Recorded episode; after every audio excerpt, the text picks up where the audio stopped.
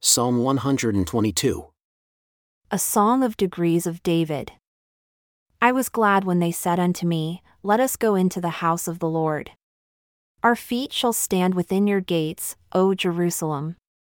Jerusalem is built as a city that is compacted together, where the tribes go up, the tribes of the Lord, unto the testimony of Israel, to give thanks unto the name of the Lord. For there are set thrones of judgment, the thrones of the house of David.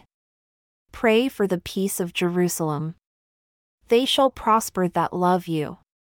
Peace be within your walls and prosperity within your palaces. For my brethren and companions' sakes, I will now say, Peace be within you. Because of the house of the Lord our God, I will seek your good.